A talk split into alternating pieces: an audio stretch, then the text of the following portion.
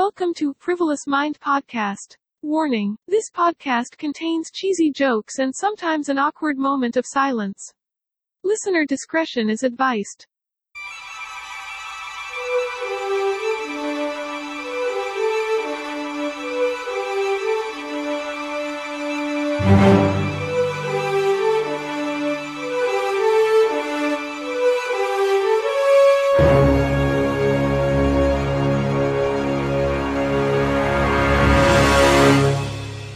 Manakah alien berada? Sering gak sih lu nanya itu kayak kayaknya gua tuh gua, gua dari kecil deh kayak uh, udah mulai bisa nonton film, ngomong udah jelas. Itu itu langsung menjadi pertanyaan buat gua kayak kalau gua sendiri waktu kecil malam-malam lihat bintang, kalau nggak kalau nggak siang-siang, pokoknya lihat lihat langit. Gue selalu mempertanyakan ada nggak sih kehidupan lain di luar bumi? Dan kalau ada, kenapa belum nggak ada kontak sama kita dari sekarang. Ya nggak sih? Lu sering dengar itu nggak sih? Ya kan? By the way podcast ini ada larangannya sebelum sebelum melanjutkan podcast ini buat lu semua teman-teman yang percaya akan bumi itu datar oke berhenti dengerin podcast ini sekarang. Karena gue nggak mau ada perdebatan nggak mau ngedebatin bumi datar atau bulat ya itu terserah. Kalau lu percaya bumi datar ya monggo gitu. Nggak ada yang larang silahkan gitu tapi kalau percaya soalnya gue di sini pengen membahasnya kemungkinan alien ada atau tidak dari perspektif bumi bulat, bukan bumi datar ya. Dikira piring, nggak ya bebas lah, bebas lu pengen percaya bumi datar serah tapi intinya gue di sini membahas perspektif dari bumi. Kalau gimana kalau bumi, bumi itu bulat, bulat, bumi itu bulat. Nah, oke. Okay. Jadi itu ya uh, judul Frivolous Mind Podcast Kali ini adalah di manakah alien berada. Seperti sebelumnya di eh, apa ya salah satu episode oh di episode apakah kehidupan ini nyata kan gue memendah arti perkatanya ya supaya jelas. Jadi kita harus tahu apa ini alien. Kalau di sini kan apa di manakah alien berada. Jadi apa ini tuh alien? Nah, gue searching nih alien dari Inggris dan Indonya juga. Dan ternyata artinya sama. Bahkan di arti Indonesia pun arti dari KBBI-nya kata alien itu sebenarnya orang asing atau luar gitu. Asing garis miring luar. Jadi kalau uh, bisa di, bisa dibilang orang luar pulau pun alien gak sih? Atau tertera lu misalnya lagi di dalam kamar nih berarti orang di luar kamar lu alien bisa dibilang gitu juga kan kalau secara bahasa dong. Nah jadi emang orang asing pun bisa disebut alien kayak kalau uh, lu ada yang ngedengerin podcast gue dari luar Pulau Jawa, by the way gue kan di Bandung nih. Kalau lu dari luar Pulau Jawa, dari Sumatera, Kalimantan, dari Papua, wah seneng banget kalau ada yang denger podcast dari dari Papua. ya kalau misalnya ada, uh, berarti lu sedang mendengarkan alien di podcast ini karena gue adalah orang yang sangat asing buat lo gitu loh. Dari budaya kebiasaan ya kan? Asing banget. Nah itu arti awal kata alien sebenarnya itu ya kan? Nah gue lebih menemukan kata yang pas untuk menyebut alien ini ya. Uh, kalau arti di luar tuh sebutannya extraterrestrial extra extraterrestrial intelligence. Wah, apa itu? Buat yang asing mendengar arti kata, uh, kata extraterrestrial intelligence di sini, kalau itu dari dua kata kan, gue bedah lagi nih, ada dari dua kata kan, dari extraterrestrial dan intelligence. Kalau extraterrestrialnya sendiri itu tuh artinya dari luar bumi atau dari luar atmosfer bumi jadi ya bener kan? Uh, contohnya kayak nggak usah alien. Atmo uh, atmosfer. Apa namanya? Meteor. Meteor aja. Itu kan uh, apa namanya? Dari luar bumi kan? Dari luar atmosfer bumi. Itu bisa dibilang ekstraterestrial atau kalau mungkin ada virus bakteri menurut gua ya kalau virus dan bakteri yang ada misalnya di luar bumi di bulan misalnya di Mars bisa dibilang ekstraterestrial tapi bukan ekstraterestrial intelligence menurut gua. Karena uh, arti intelligence ini di gua punya gimana ya bisa mempertanyakan hal dia pintar dia advance ada society-nya advance ada strukturnya gitu loh. Kalau sekedar virus bakteri ya itu ekstraterestrial ekstraterestrial ekstraterestrial ekstraterestrial tapi bukan intelligence menurut gua. Karena ya kayak mikroorganisme gitu ya gitulah ya. Nah itu. Jadi untuk sebutan yang pas menurut gue extraterrestrial intelligence. Buat gue nah balik lagi ke pertanyaan awal. Ya di manakah alien berada? Dan emang apakah alien itu ada?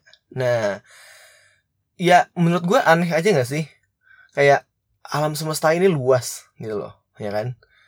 Uh, universe kita tuh sangat luas. Galaksi kita tuh sangat luas. Kemungkinan adanya sangat besar dong. Ya kan? Gue jelasin deh seberapa uh, kasar kasarnya ya gue akan jelasin secara kasar sebesar apa sih tempat kita hidup ini? Bu, nggak usah bumi kan kayaknya lu udah tahu deh bumi ya ada seperti ini. Tapi tata surya aja tata surya kan matahari dari matahari kita sampai planet-planet lain sampai ke bumi nanti ke Mars nanti ke apa ya Venus Jupiter gue lupa urutannya. Dan ada berapa sih sekarang? 8 terakhir SD sih gue diajarin 8 nggak tahu. Sekarang anak SD diajarin ada berapa? 12 mungkin? Nggak tahu ya oke berubah terus. Nah udah skip. Nah intinya seberapa besar sih nggak usah jauh-jauh ngomongin galaksi ya ngomongin dari bumi ke bulan aja. Dari bumi ke bulan itu kalau nggak salah sekitar 350 ribu 380 ribu kilometer. 380 ribu ya. Lu bayangin nggak? Gua aja ya gua aja kalau dari Bandung ke Jakarta nih atau dari Jakarta ke Bandung kayaknya capek banget gitu loh. Kaki gue udah sakit kaki gue pegel-pegel pantat gue sakit udah udah banyak mengeluh. Bayangin kalau gue ke bulan akan mengeluhnya seperti apa? Wah akan dibuang di jalan gue jadi alien gue jadi orang jadi extraterrestrial intelligence bener. Soalnya gue adalah manusia yang di luar atmosfer bumi bisa dibilang extraterrestrial intelligence gak sih? Ya itu. Jauhnya segitu. Sekarang kita ke yang lebih jauh deh. Tadi bulan kan 300 kurang lebih 350 ribu kilometer ya. Sekarang yang lebih jauh lagi apa ya? Matahari. Nah matahari itu yang gue inget ya kurang lebih 150 ayo apa coba? 150 juta men.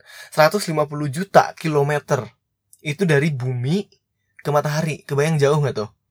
Nah kalau kalau nggak salah ini yang gue inget ya. Kayak uh, kalau pakai kecepatan cahaya pun dari matahari sampai bumi itu cahaya butuh waktu 8 menit. Kecepatan cahaya untuk dari cahaya matahari ini sampai ke bumi. Kebayang jauhnya harus pakai kecepatan cahaya. Dan cahaya pun masih makan waktu 8 menit gitu loh. Kayak gua jalan dari rumah ke Alfamart itu 8 menit gitu loh. Nah itu selama itu matahari cahayanya sampai ke bumi. Kayak matahari pengen beli ciki ke Alfamart. Lama 8 menit. Kurang lebih gitu. Nah dan ya kebayang gak sih susahnya tadi bulan aja kan 350 ribu dan sampai sekarang uh, kita ke bulan manusia yang ke bulan tuh baru zaman dulu si Neil Armstrong itu kalau nggak salah. Nah by the way ini juga jangan diperdebatkan ya. Gue tahu ada konspirasinya apakah manusia beneran ke bulan atau cuman rekayasa doang tapi jangan diperdebatkan. Asumsikanlah ada ya. Asumsikanlah beneran Neil Armstrong ini pernah ke bulan. Nah dan karena gue juga ngikutin NASA ini loh. Uh, lu lu kalau yang belum tahu NASA tuh punya uh, YouTube ya jadi lu boleh subscribe boleh banget subscribe biar tahu perkembangan teknologi manusia udah sampai mana sih sekarang. Nah, NASA ini gue terakhir lihat tuh lagi banyak proyeknya dia pengen ke bulan dan tahun berapa ya dia pengen ke Mars. Nah, itu tuh kita baru sampai situ gitu loh. Berarti kebayang nggak seluas apa gitu loh. Nah, kita jelasin lagi lebih luasnya. Itu mata itu itu tadi masih ngomongin solar system kita. Solar system itu tata surya dari matahari sampai ujung-ujungnya apa sih Pluto. Gua gua terakhir ingat ujungnya Pluto. Sampai terakhir katanya Pluto nggak dianggap ya apalah itu ya sekarang ujungnya planet apa gue nggak tahu. Nah, ya itu masih satu tata surya. Gimana kalau galaksi? Galaksi itu adalah kumpulan dari banyak tata surya. Ya kan dari jutaan atau miliaran tata surya, gue nggak tahu tepatnya jutaan atau miliaran. Ya itu satu galaksi, membentuklah satu galaksi. Nah, sejauh apa sih satu tata surya sama tata surya lain? Yang gue tahu, ya, yang gue pernah baca sebelum-sebelumnya, jarak matahari paling dekat matahari matahari di sini bintang ya Nah, buat yang belum tahu, matahari itu adalah bintang. Jadi emang kalau mata uh, kalau lihat bintang malam-malam, itu tuh sebenarnya kalau lu dekat atau lu tinggal di tata surya sebelah sana, itu itu matahari gitu loh. Cuman karena jauh ya emang kelihatan seperti itu aja gitu loh. Gua nggak tahu di mana sejarahnya matahari itu dibentuk lancip-lancip eh bintang itu dibentuk lancip-lancip gitu. Awalnya gua nggak tahu gimana, tapi sebenarnya matahari itu ya bintang.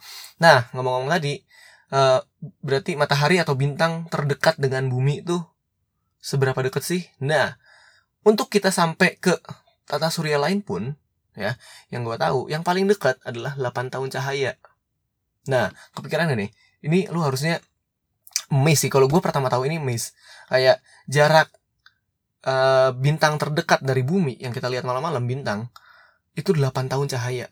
Nah berarti semacam time travel gitu gak sih? Kayak berarti bintang kita yang malam-malam kita lihat itu yang paling dekat itu adalah cahaya bintang dari 8 tahun yang lalu. Jadi kita nggak akan kita nggak tahu bintang itu sekarang apakah masih nyala atau posisinya di mana atau mungkin bintang-bintang lain yang jaraknya lebih jauh bisa puluhan tahun cahaya atau jutaan tahun cahaya mungkin nggak ada yang tahu tapi cahayanya baru sampai malam ini. Ya gimana kalau bintang itu ternyata udah meledak. Bintang itu sudah sudah kehabisan energi, sudah mati kan nggak ada yang tahu. Tapi kita masih ngelihat bintang itu sekarang. Gue sih amazing itu itu kayak time travel banget gak sih? Ya itulah gambaran seberapa luas uh, universe kita, alam semesta kita. Nah, karena kita udah tahu nih, karena berapa luas, seberapa luas sih alam semesta kita, kita udah tahu kan.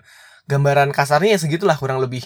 Aneh gak sih? Gue sih ngerasa aneh kalau misalnya dengan uh, alam semesta yang sangat besar seperti ini, harusnya kemungkinan ada kehidupan lain selain di planet bumi itu tuh besar pula dong kemungkinannya. Nah ini kalau ini ngomongin Fermi paradox. Fermi ini kalau nggak salah uh, seorang fisikawan Perancis kalau nggak salah si Fermi ini dia mengeluarkan paradoksnya adalah yaitu tadi dengan alam semesta kita yang sangat luas ini dengan kemungkinan adanya kehidupan lain selain di bumi sangat besar karena alam semesta kita yang besar tapi sampai sekarang bukti keberadaan dari makhluk lain di luar bumi ini masih sangat kecil gitu loh. Emang emang emang membingungkan gak sih? Ya, yet high probability gitu. Tidak ada bukti sampai sekarang, tapi kemungkinannya eh tapi ya emang kemungkinan besar gitu loh. Nah, kalau ngomong-ngomong kemungkinan ya, berarti ujung-ujungnya kan dari Fermi paradox ini ada dua kemungkinan dong, kayak dua kemungkinan besar. Nanti ada lagi kemungkinan-kemungkinan kecilnya. Sub kemungkinan. Ya ada kemungkinan kecilnya. Berarti kemungkinan besarnya ada dua nih menurut gue ya. Antara kita emang benar-benar sendiri atau nggak sendiri. Nah gue pengen bahas kalau kita sendiri dulu deh. Kayak ya, paling simpel sih sebenarnya kalau kita sendiri.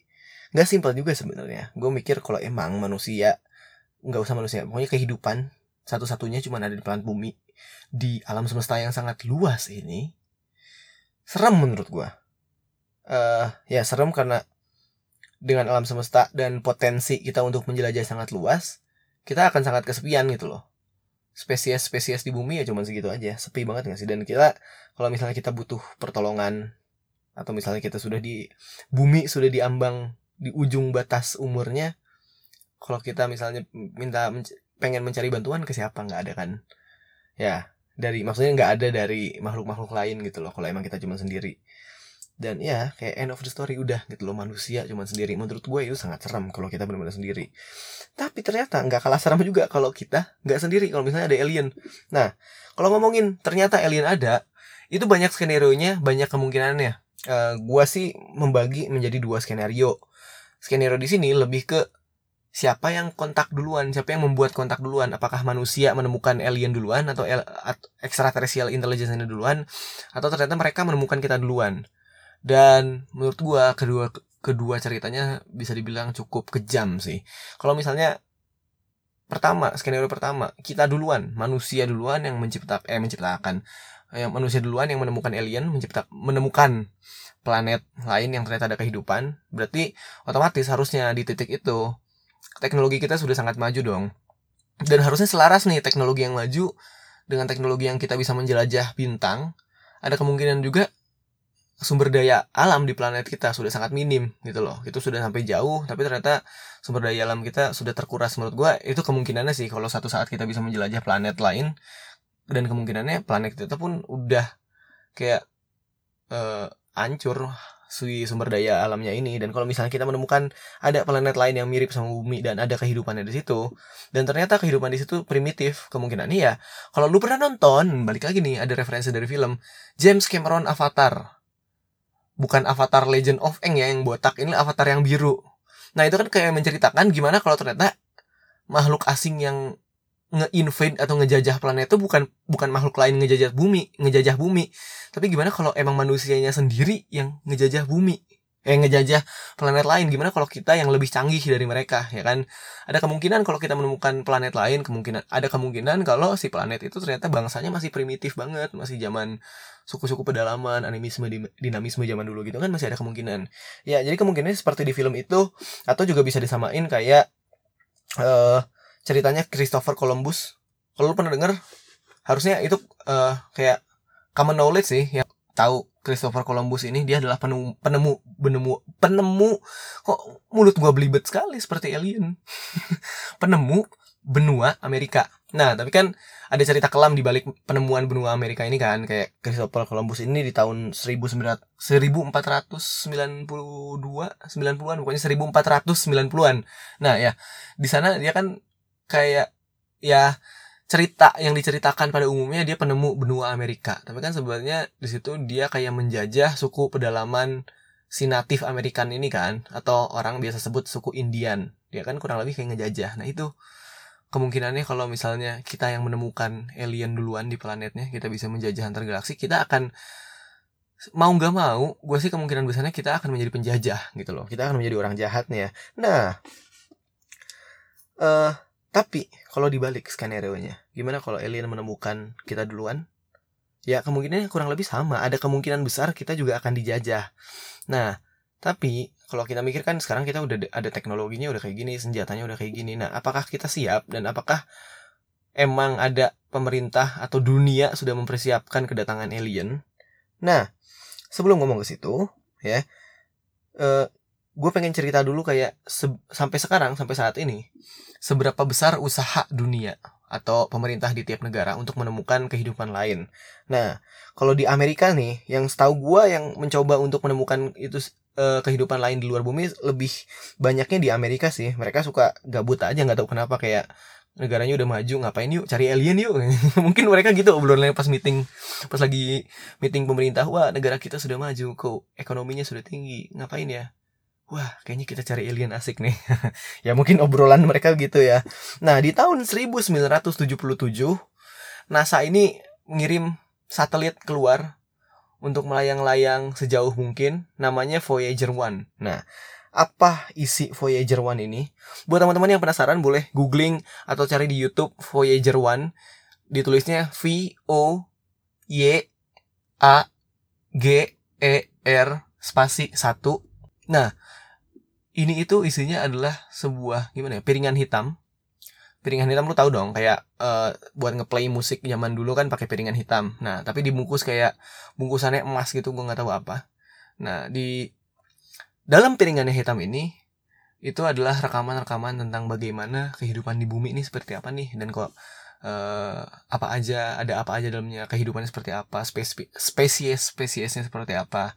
Nah di bungkusnya ini di bungkus emasnya ini ada uh, kayak simbol-simbol dari si scientist-scientist yang ngebuat Voyager One ini kayak ada sim mereka buat simbol-simbol seumum mungkin. Jadi kayak gimana cara ngeplay disket ini, uh, apa ini dan elemen-elemen di dalam disket ini tuh ada apa aja.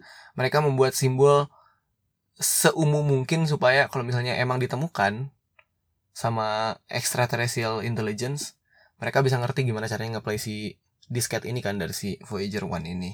Nah, tapi sampai sekarang belum ada kelanjutan dari Voyager 1.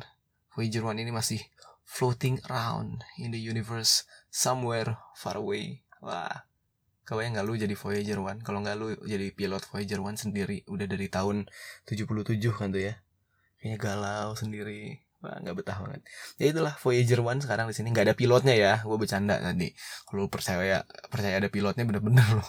Ya intinya Voyager 1 ini masih melayang di alam semesta sana mencari kepastian. Wah, gitu. Nah, balik lagi, apakah kita siap? Itu kan kayak usaha mencarinya ya. Dan usaha mencari juga banyak kayak uh, bukan satelit ya, kayak apa sih parabola-parabola besar kayak di film-film lu tahu kan dan itu beneran emang kayak kadang kadang-kadang ngirim sinyal keluar, semoga sinyalnya dibalas. Tapi sampai sekarang masih belum ada itu. Nah, tapi masalah itu ada kata-kata dari Stephen Hawking. Kalau yang lu nggak tahu Stephen Hawking dia tuh astrofisik seorang ahli astrofisik.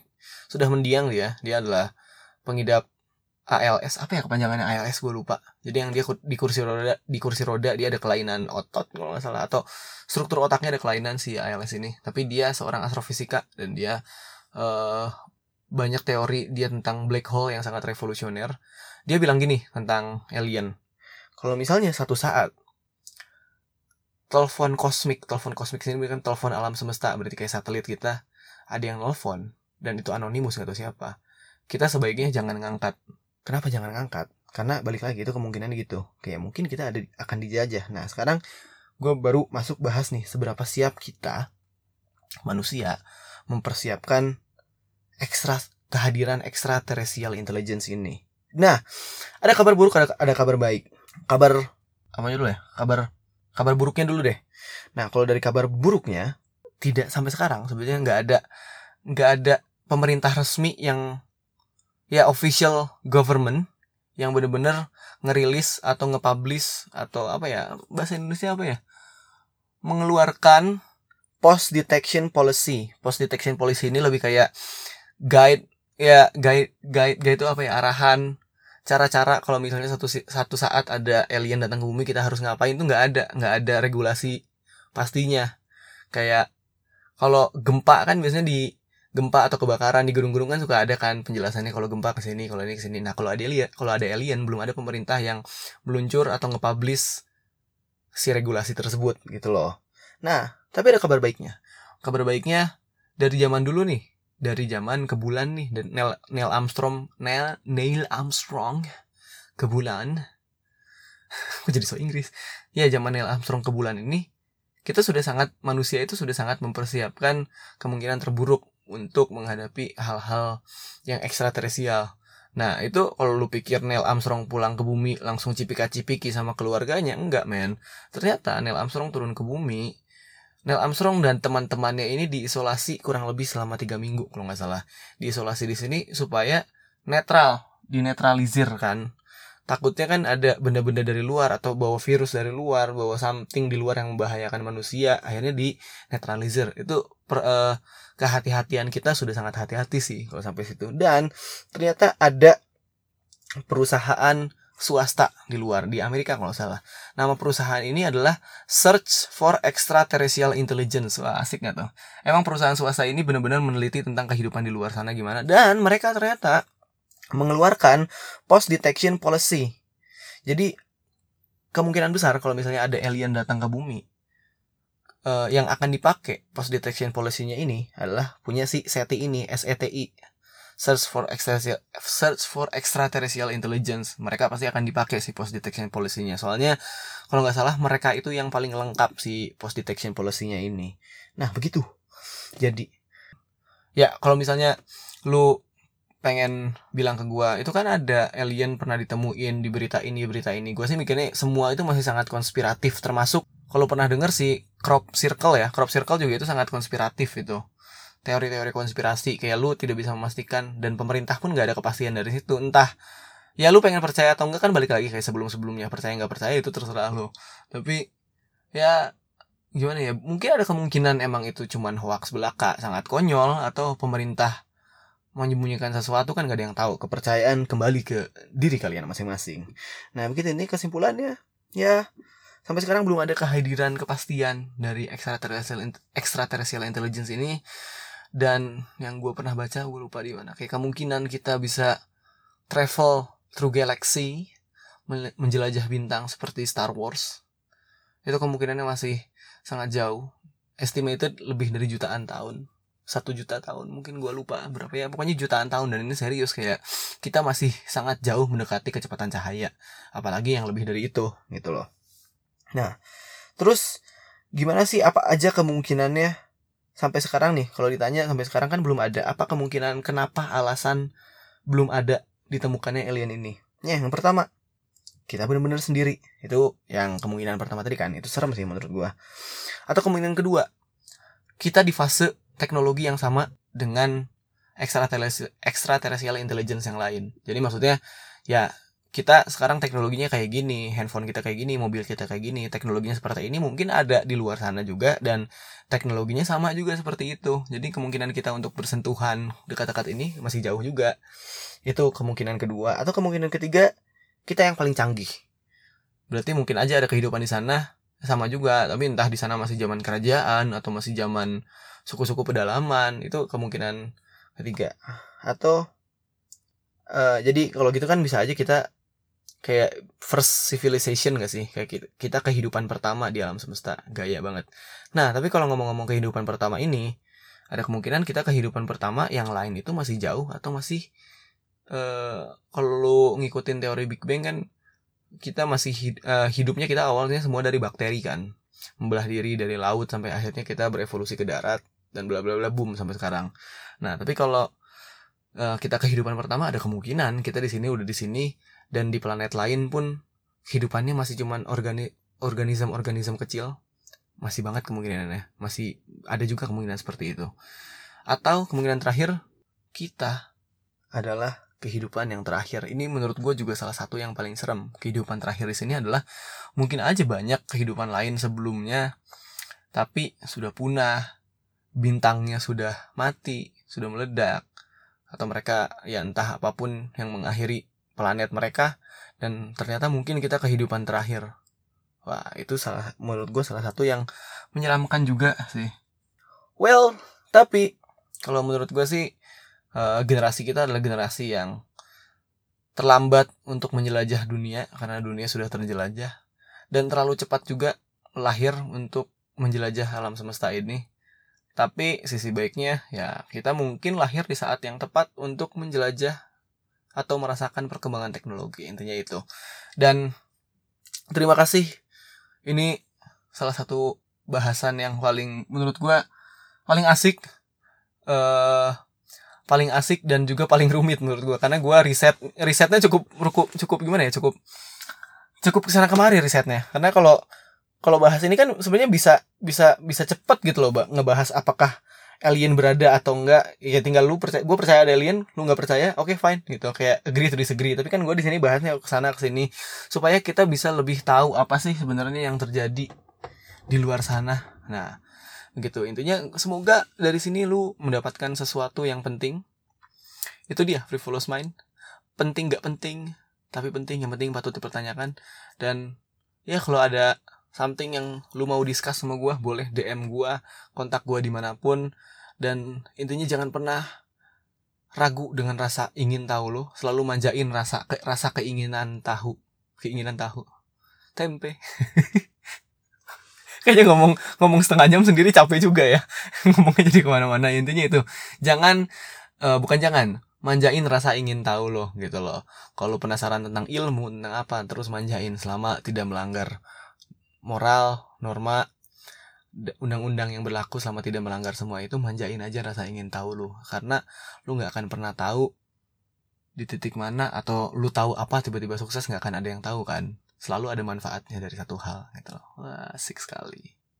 Frivolous Mind Podcast. Ya, ya cukup sekian Frivolous Mind Podcast kali ini. Terima kasih yang sudah mendengarkan sampai sini. You are awesome. Dan ya ini next episode biar gue nggak capek-capek banget, gue pengen ngobrol sama orang. Tapi kalau ngobrol sama orang ada kemungkinan podcastnya sedikit nyaring karena gue pasti akan bawa podcast ini di luar. Gue ngobrolnya di luar. Gue nggak akan pakai mic yang ter, mic dan di ruangan yang tertutup. Pasti gue akan di luar. Jadi ya itu. Sampai ketemu di episode-episode berikutnya. Thank you banget yang sudah mendengarkan. Frivolous Mind. Ulang, ulang, ulang. Frivolous Mind Podcast. And bye-bye.